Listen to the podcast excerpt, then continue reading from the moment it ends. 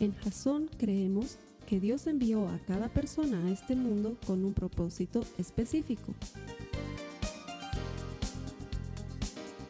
Nuestra misión es ayudarte a que tengas una relación personal con Jesús y a través de ella encuentres ese propósito para tu vida.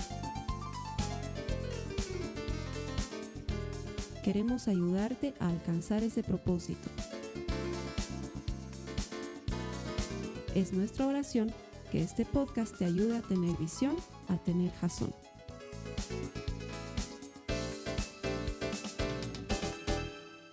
Hemos aprendido en las últimas semanas, primero Esteban nos enseñaba que Dios es misericordioso y justo al mismo tiempo. Eso es lo que hace que Dios pueda hacer esperanza en nuestro dolor.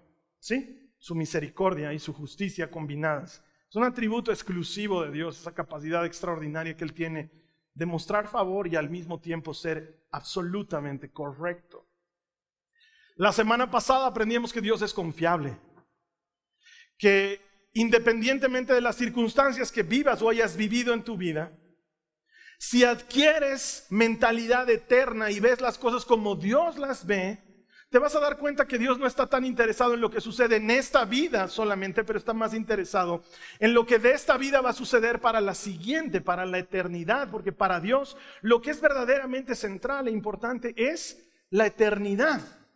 Es lo que verdaderamente cuenta. Mientras que muchos de nosotros tenemos una mentalidad temporal y solamente nos importan las cosas que suceden en esta vida, Dios está pensando no solo en esta vida, pero también en la eternidad. Y por eso podemos creer y vivir la verdad de que Dios es confiable. Hoy quiero enseñar desde la palabra de Dios este principio que dice que Dios es un Padre amoroso. Dios es un Padre amoroso, pero ahí ya tenemos problemas. ¿Por qué? Porque para muchos es difícil conciliar la idea de un padre amoroso, siendo que muchos no han tenido un padre amoroso. ¿Sí me entienden de lo que estoy hablando? Y es que es la verdad. Lastimosamente, y esto creo que lo están tratando en el club de la pelea, ¿verdad? Estamos tratando de reivindicar desde la Biblia la identidad del varón como padre también, porque seamos honestos, está bien venida menos y no nos hagamos a los pobrecitos. Es nuestra culpa. Los varones somos medio alaquete. Se tenía que decir y se dijo. Es que es la verdad, hermanos. ¿Saben que Tristemente, muchos varones son irresponsables, no dan una imagen idónea de lo que debe ser un hombre, abandonan, no atienden, son flojos, dejan de trabajar por 15 años y están esperando el trabajo de sus sueños, porque cualquier otro trabajo es poca cosa para ellos. Y eso es lo que nuestros hijos ven. Encima, y esto no es para mal, pero daña, la mamá es inmaculada. La mamá es la cosa más hermosa que existe en la vida. La mamá cubre todo lo que el papá no sabe cubrir. Basta ver la diferencia que hay entre el Día del Padre y el Día de la Madre. Sí, de veras. Yo trabajaba eh, en una agencia de publicidad donde atendíamos una cuenta de una empresa muy conocida en La Paz que entre otras cosas se dedica a la venta de tortas.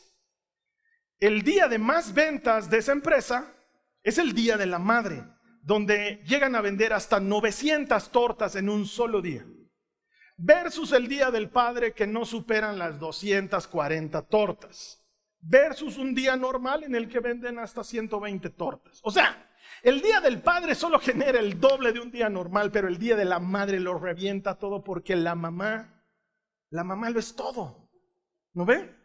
Entonces, cuando alguien viene y te dice, Dios es un Padre amoroso, como que eso no encaja bien para muchos porque tenemos una imagen distorsionada de padre. Y entonces ahí también es que algunos desubicadísimos, que esto vienen haciéndolo desde tiempos inmemoriales, pero hoy con mucha fuerza nos dicen, es que Dios también es madre y eso no es verdad, es una mentira que va en contra de la verdad bíblica que nos muestra a Dios como un padre amoroso. Pero ¿cómo podemos conciliar la imagen de un padre amoroso en nuestras vidas cuando hemos algunos de nosotros experimentado falencias o flaquezas en esa área. Mira lo que dice la palabra de Dios. Vamos a leer lo que está en Primera de Juan, en el capítulo 3, en el verso 1. Miren con cuánto amor nos ama nuestro Padre, que nos llama sus hijos. Y eso es lo que somos, dice, lo pone entre signos de admiración. Pero la gente de este mundo no reconoce que somos hijos de Dios porque no lo conocen a Él. La Biblia nos está diciendo que somos hijos de Dios, que Él es un Padre amoroso. No les hago hacer esto hace mucho tiempo, pero odio predicar solito, así que les voy a pedir que me ayuden a predicar. Quiero que digas conmigo, soy hijo, y las mujeres, soy hija. Quiero que digas, soy hijo de Dios, soy hija de Dios. Que se te escuche, soy hijo de Dios. ¿Ven que ahí también hay el problema? Porque están los que lo creen y lo gritan, soy hijo de Dios. Y están los que dicen, soy hijo por este problema, por este asunto. Porque es difícil conciliarlo cuando ha habido un padre ausente o un padre abusivo o un padre tóxico. Es difícil conciliarlo. ¿El amor de madre será mejor? Te cuento que no. El amor de Dios supera incluso al amor de madre.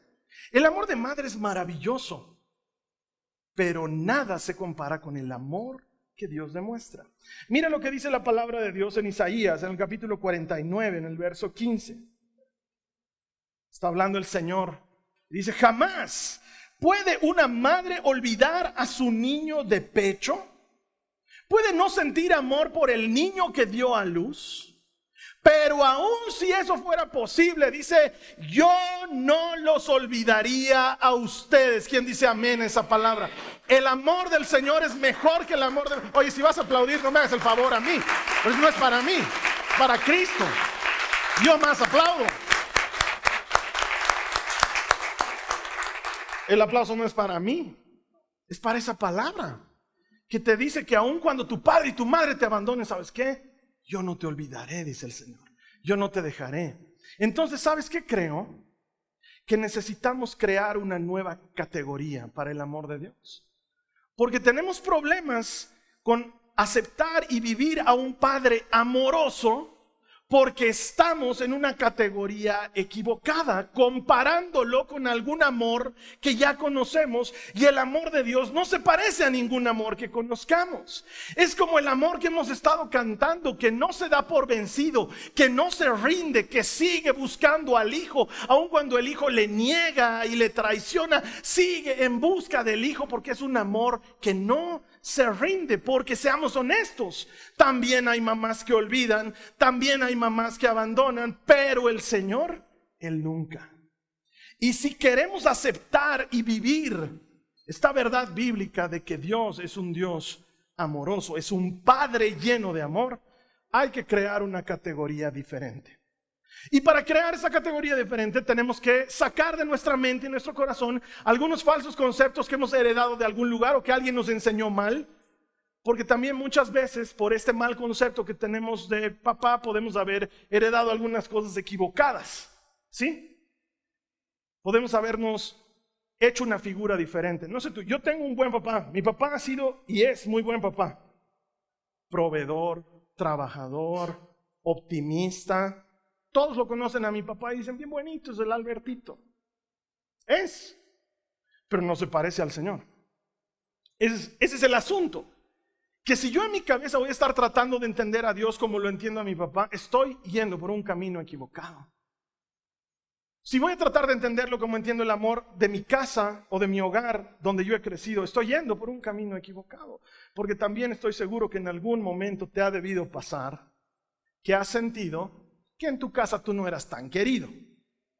Y esto hace que las mamás sobre todo se agarren del techo y dicen, pero ¿cuándo te hecho falta? Pero en algún punto tú has dicho, mi hermano es el favorito. Te ha debido pasar. En mi casa mis papás han tenido dos hijos, uno hermoso y extraordinario y mi hermano, pero parecía...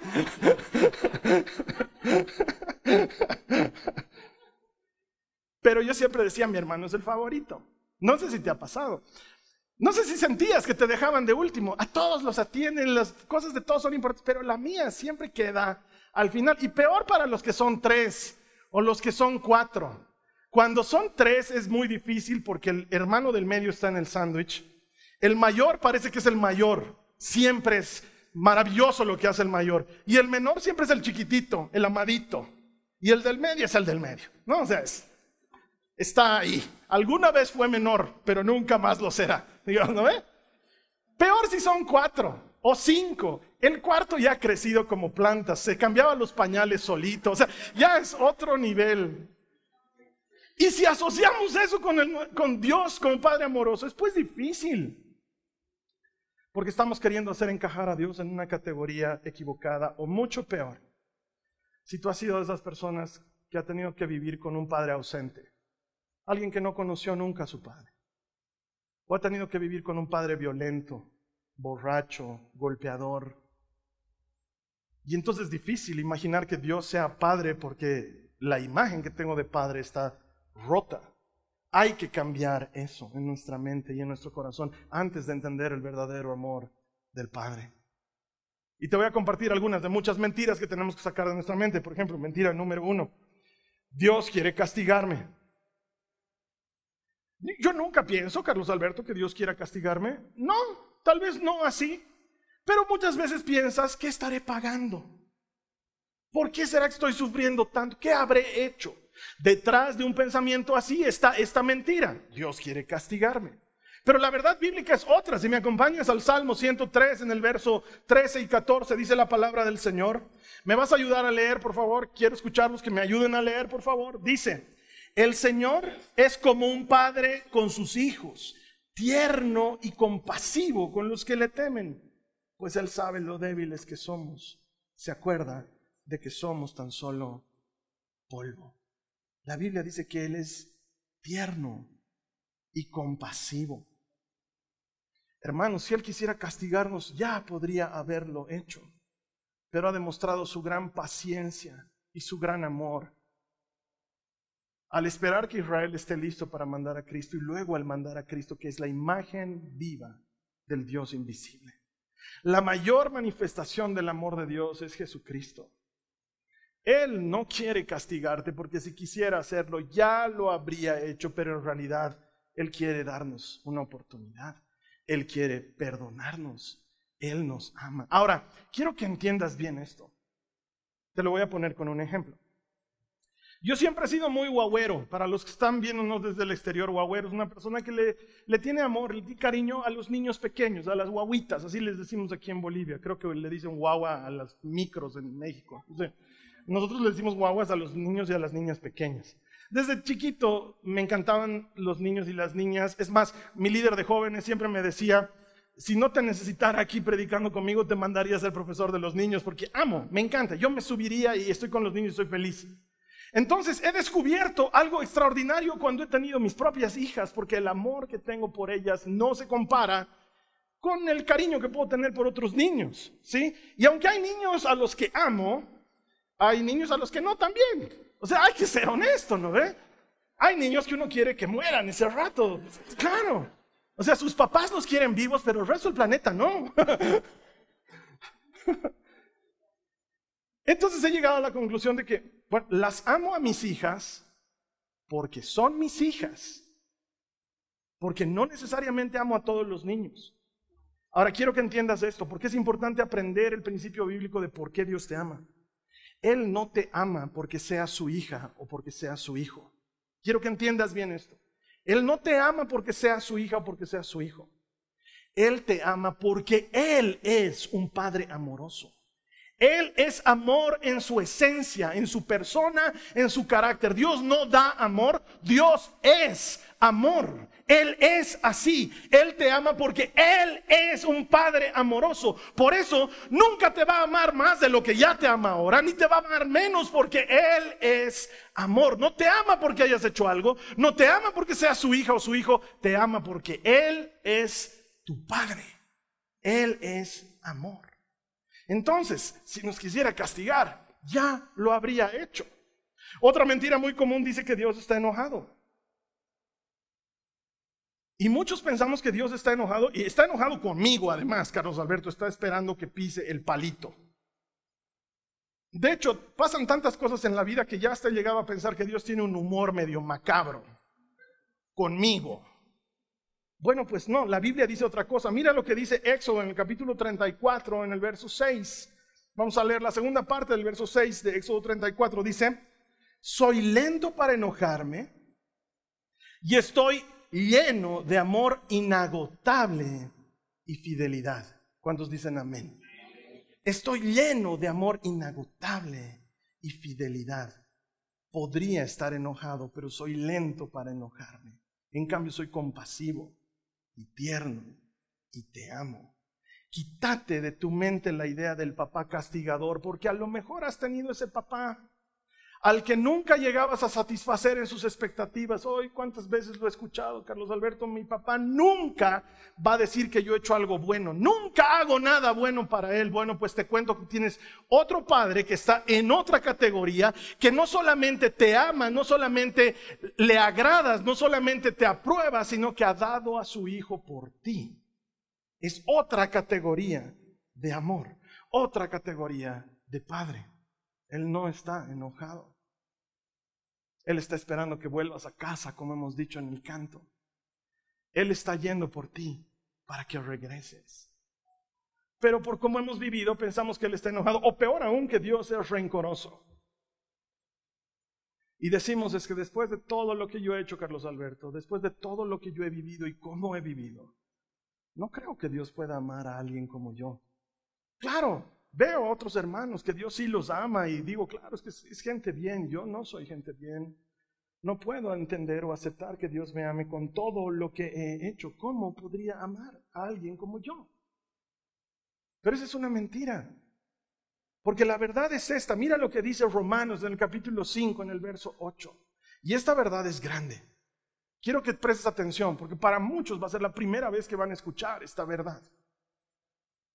Pero Dios mostró el gran amor que nos tiene al enviar a Cristo a morir por nosotros cuando todavía éramos pecadores. Te lo voy a volver a decir porque parece que no lo has escuchado. Dios nos mostró el gran amor que nos tiene al enviar a Cristo a morir por nosotros cuando todavía éramos pecadores no habíamos hecho nada para que nos ame y Él ya nos amaba porque Cristo es la imagen viva del amor de un Dios todopoderoso. No nos ha amado porque hayamos hecho algo bueno, nos ha amado porque Él es bueno. No nos ha amado cuando nos hemos portado bien y hemos venido cinco semanas seguidas a la iglesia, nos ha amado cuando todavía éramos sus enemigos, sus adversarios, cuando le habíamos negado, cuando le habíamos escupido, cuando le habíamos puesto por algo que no vale, Él aún así ha venido en nuestro rescate y nos ha amado. Necesita una nueva categoría. No encaja en la categoría convencional porque un amor de padre no es así, un amor de madre no es así. Muchas mamás tristemente tienen que renunciar al hijo.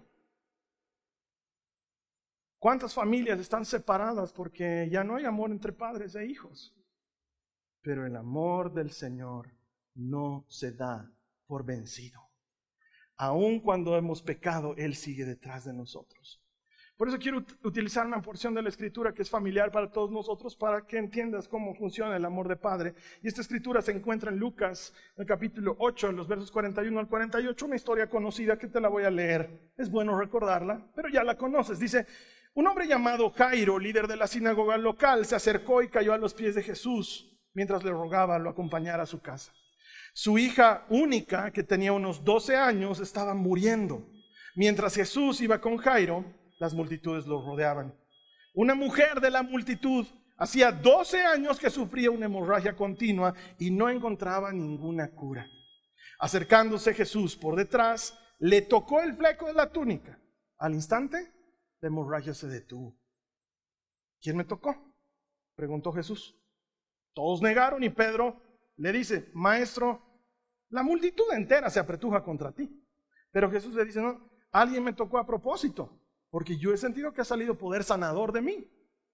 Cuando la mujer se dio cuenta de que no podía permanecer oculta, comenzó a temblar y cayendo de rodillas frente a Jesús, a oídos de toda la multitud, ella le explicó por qué lo había tocado y cómo había sido sanada en el instante. Hija, le dijo Jesús, tu fe te ha sanado ve en paz. Este pasaje es maravilloso porque nos muestra que Jesús va a tener que atender la necesidad de dos hijas que están necesitadas al mismo tiempo.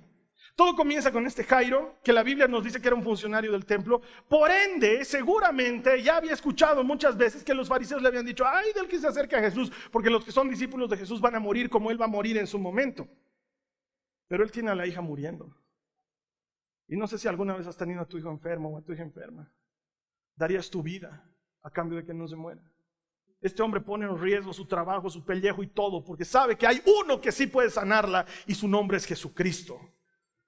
Entonces él va donde Jesús y charla con él y el maestro se pone de pie, empieza a acompañarlo y pasa lo que tú no quieres que pase cuando estás en una emergencia. Están de camino y Jesús se detiene y dice, ¿quién me ha tocado? Por favor, un ratito pensá como Jairo. Es como para, Señor, yo te he tocado, Él te ha tocado, todos te hemos tocado, perdón por tocarte, no te vamos a volver a tocar. El que lo vuelve a tocar se muere. Podemos ir donde mi hija se está muriendo. Los minutos son preciados. Ahora, yo me pregunto, ¿Jesús realmente no sabía quién lo había tocado? Él sabía. Él está haciendo todo esto. Porque Jesús es extraordinariamente capaz de hacer mucho más de lo que pedimos o pensamos. Pero para Jairo no. En este momento Jairo está diciendo, claro, eso pasa con los hijos del medio. Al mayor lo hubieran atendido ese ratito y a la muñequita pequeñita chiquitita, pero a mí, claro, hay que pararse en medio de la calle y atender a esta mujer. a ver, por favor, ¿cuántos años has estado enferma con tu derrame de sangre, mujer? Doce. Y no se ha muerto. ¿Podemos ir, por favor, donde mi hija que sí se está muriendo? O sea, ¿entiendes lo que está pasando por la cabeza y el corazón de Jairo? Ahora, yo te digo, los autores de la Biblia siempre tienen mucho cuidado en lo que escriben en la Biblia. Nada está dejado al azar. Me llama mucho la atención que Lucas haya incluido este detalle. Dice que la muchachita que estaba a punto de morir tenía 12 años. Y que la mujer que estaba con derrame de sangre hacían 12 años que estaba con derrame de sangre. Es decir, el mismo tiempo que Jairo tuvo para disfrutar de su hija, porque sabes que hasta los 12 años es una delicia. Es una hermosura. Cumplen los 13. Ah. De hecho, científicamente hablando, una parte del cerebro está ahí ausente, entonces por eso. Y esa parte del cerebro no crece hasta los 25. Te estoy hablando de ciencia pura. O sea, hasta los 12 años son una delicia. Jairo ha tenido todo ese tiempo para disfrutar. El mismo tiempo que esta mujer ha vivido rechazada. El mismo tiempo. El mismo tiempo que esta mujer lleva sin recibir un abrazo, una caricia en la cabeza o un sencillo apretón de manos. ¿Por qué?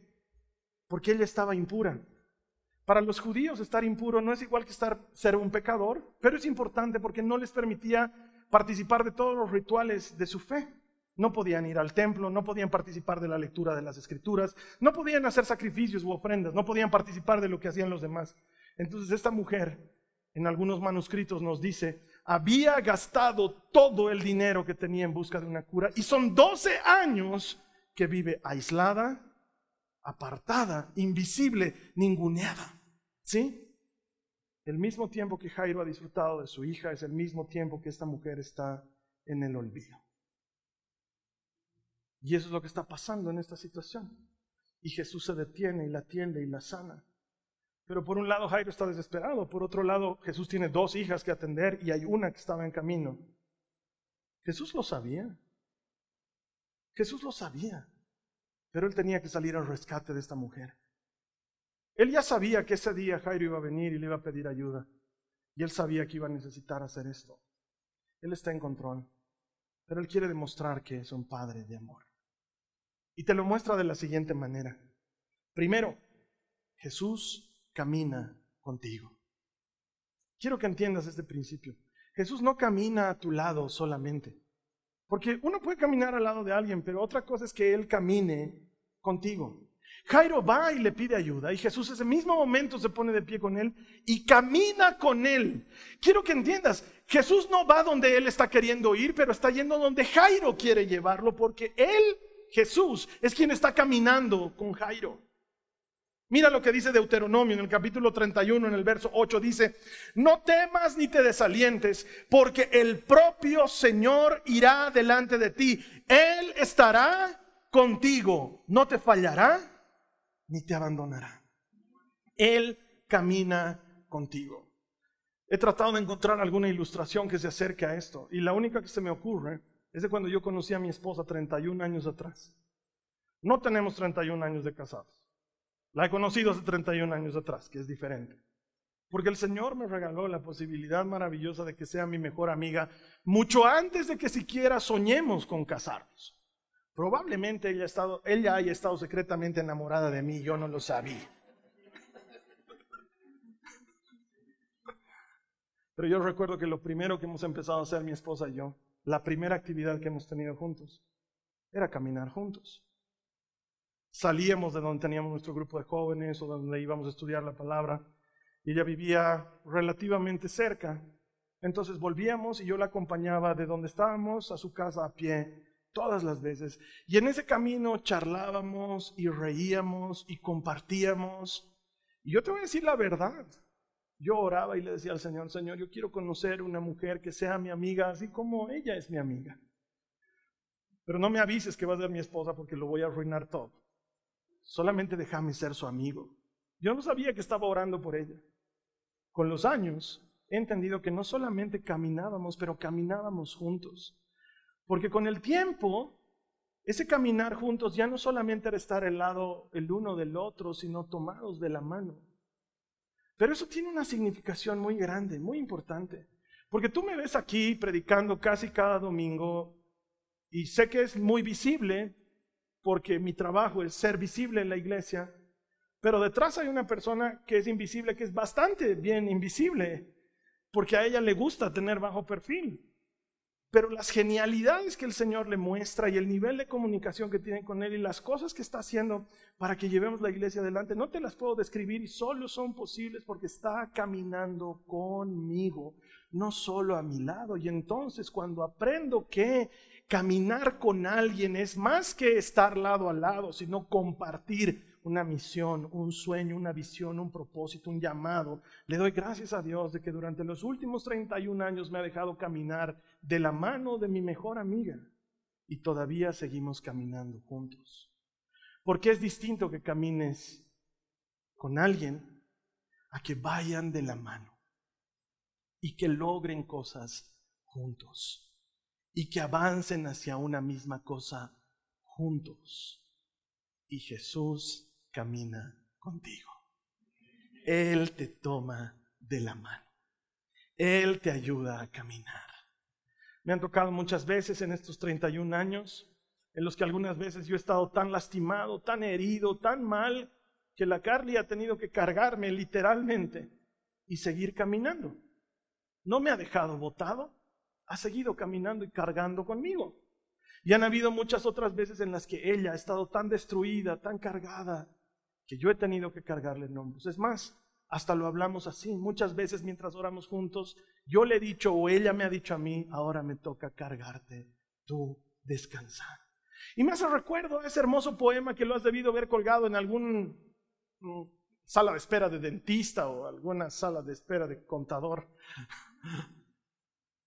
que se llama Las huellas en la arena. Ese, ese hermoso poema que cuenta que en cierto pasaje, Señor, veo un solo un par de huellas en la arena y tú me dijiste que nunca me dejarías. ¿Y por qué en los momentos más difíciles, en los momentos más duros, solo veo un par de huellas en la arena? Y Jesús le responde al que escribe y le dice, porque en esos momentos yo te llevaba en brazos, estaba cargando para que tú tengas descanso. Y así Jesús camina contigo. ¿Quién aquí dice amén? Jesús camina contigo. Él camina contigo. No estás sola, no estás solo. Él camina contigo. Como camina con Jairo. Jairo no lo estaba entendiendo porque claro, los detienen y Jairo dice, oh, ¿qué pasa? Pero sabes que la segunda cosa que te muestra el amor maravilloso de este Dios que es Padre es que Él se detiene por ti. ¿Te das cuenta que para esta mujer nadie se detenía hace 12 años? Nadie se detenía si no fuera para sacarla, para decirle, no estés estorbando, nos vas a contaminar, impura, ¿qué haces aquí en la calle? ¿Por qué crees que ella tenía miedo de decir que había tocado a Jesús? ¿Por qué crees que se puso a temblar? Porque había hecho algo muy grave para una mujer en esa época y para alguien impuro. Pero Jesús es un padre amoroso. Él se detiene. ¿Por qué? Porque ese problema de esa mujer que la ha tenido cautiva durante 12 años, para Él es importante. Quiero decirte algo de parte del Señor. Si algo es importante para ti, es importante para el Señor. Él valora lo que tú valoras. Él ama las cosas que son importantes para ti. Y si tiene que detenerse por ti, lo hace.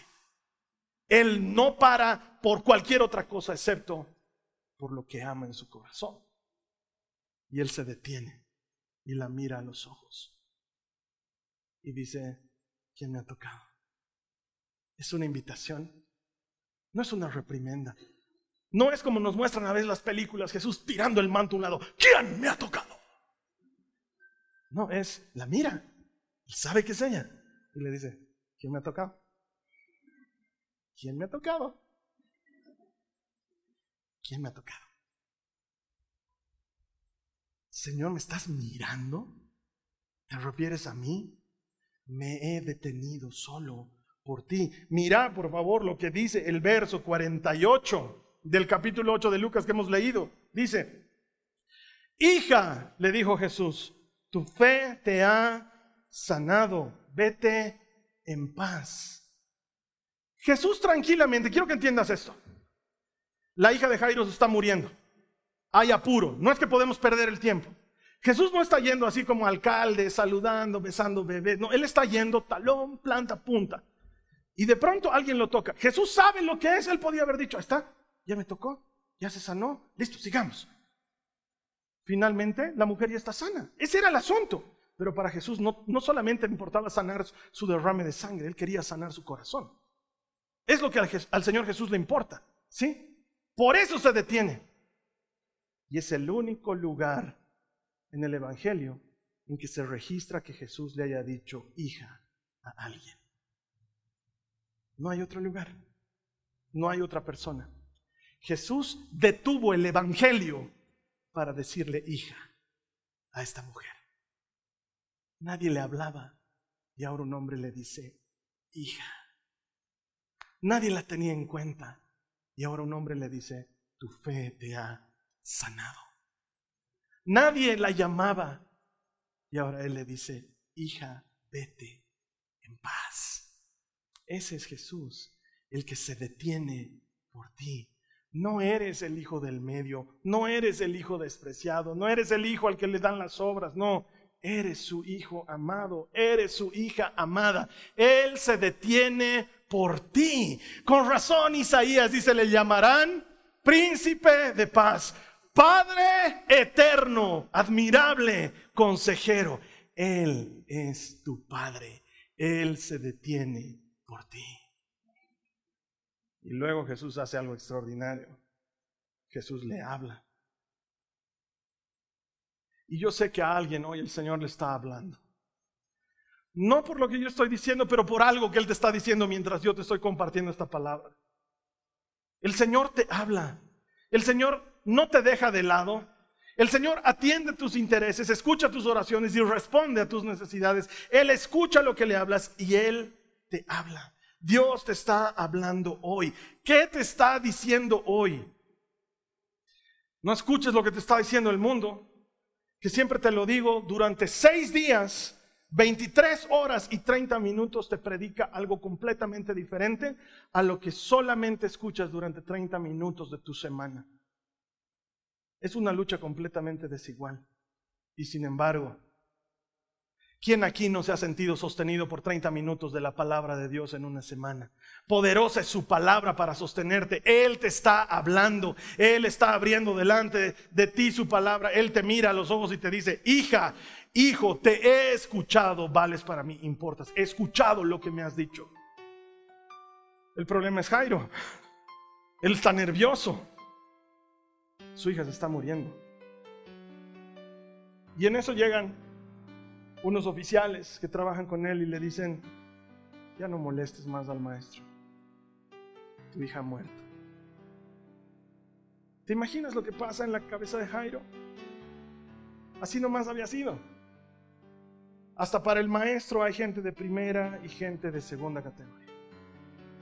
Esta mujer, no podíamos volver, primero sanar la mija y después que vuelva. Total, 12 años ya he estado así.